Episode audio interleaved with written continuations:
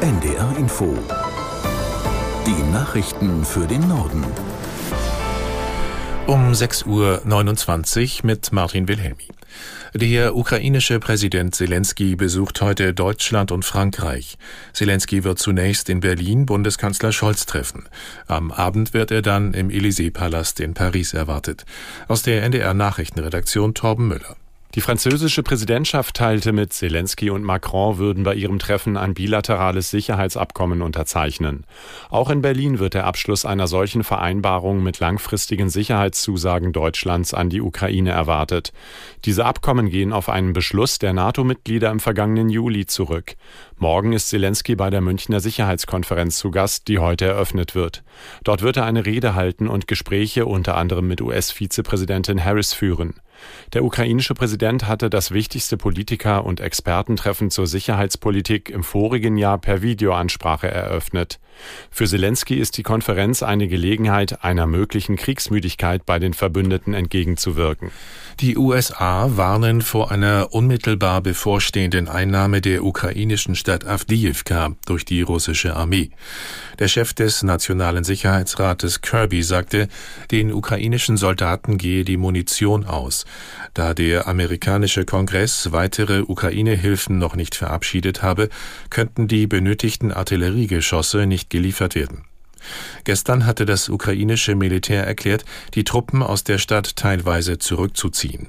Avdiivka gilt als Schlüsselposition für die Kontrolle über die Industrieregion Donbass. Die Stadt ist seit Monaten umkämpft und mittlerweile fast komplett zerstört. Niedersachsens Innenministerin Behrens hält nichts vom geplanten Gesetz zur Cannabis-Legalisierung.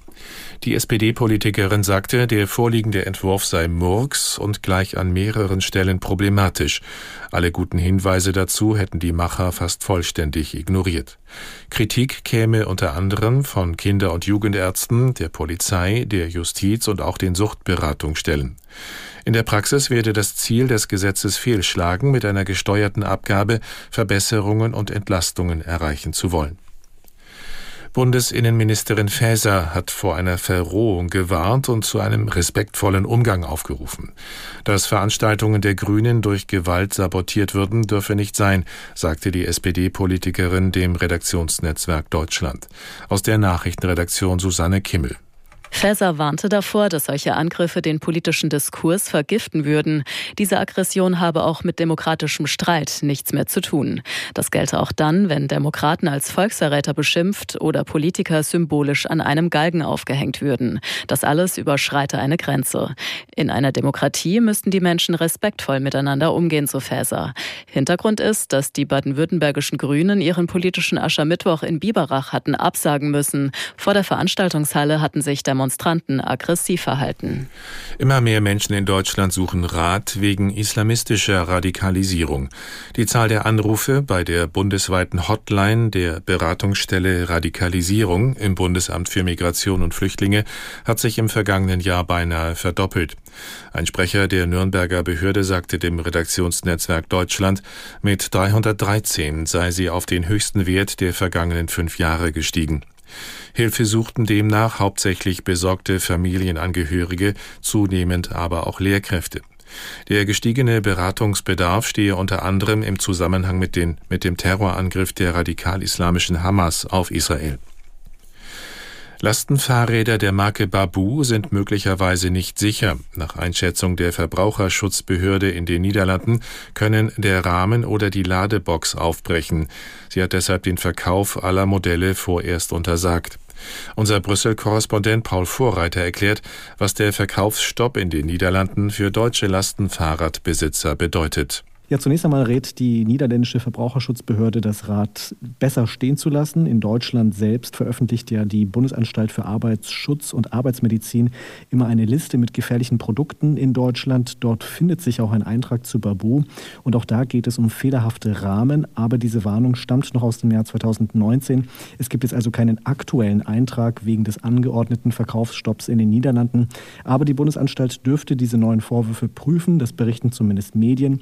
Es geht um den Vorwurf, dass das Unternehmen Schadensmeldungen, wonach der Rahmen oder die Ladebox aufbrechen, nicht nachgegangen ist. Jetzt muss das Unternehmen technisch dokumentieren, dass mit den Rädern alles okay ist, um sie wieder zu verkaufen. Solange hat Babu jetzt vorsorglich den Verkauf sämtlicher Modelle gestoppt und versprochen, die nötigen Infos zu liefern, die die Behörde in den Niederlanden fordert. Israel darf im Mai am Finale des Eurovision Song Contest in Malmö teilnehmen. Das hat die Europäische Rundfunkunion EBU entschieden. André Schünke, der ESC-Experte des NDR zur Begründung. Ja, von der Europäischen Rundfunkunion heißt es, der ESC sei kein Wettbewerb zwischen Regierungen und grundsätzlich eine unpolitische Musikveranstaltung. Und für alle, die sagen, bei Russland, da habt ihr das aber anders gehandhabt, heißt es in der Pressemitteilung, da sei die Situation anders gewesen, denn die russische Rundfunkanstalt, die habe mit den gemeinsamen Werten der Rundfunkunion gebrochen. Der israelische öffentlich-rechtliche Rundfunk, der halte sich aber an alle gemeinsamen Regeln und Werte. Zuletzt hatte es ja eine Petition unter anderem von rund 1000 Musikerinnen und Musikern aus Schweden gegeben, die verhindern wollten, dass Israel antreten darf. Aber es gab auch einen offenen Brief, in dem internationale Künstler genau das Gegenteil gefordert haben. Der Nahostkonflikt bleibt also ein Thema, an dem sich die Geister scheiden. Und nun schauen die Fans natürlich gespannt, ob tatsächlich einzelne Künstler nicht in Malmö antreten, weil Israel dabei ist. Und das waren die Nachrichten.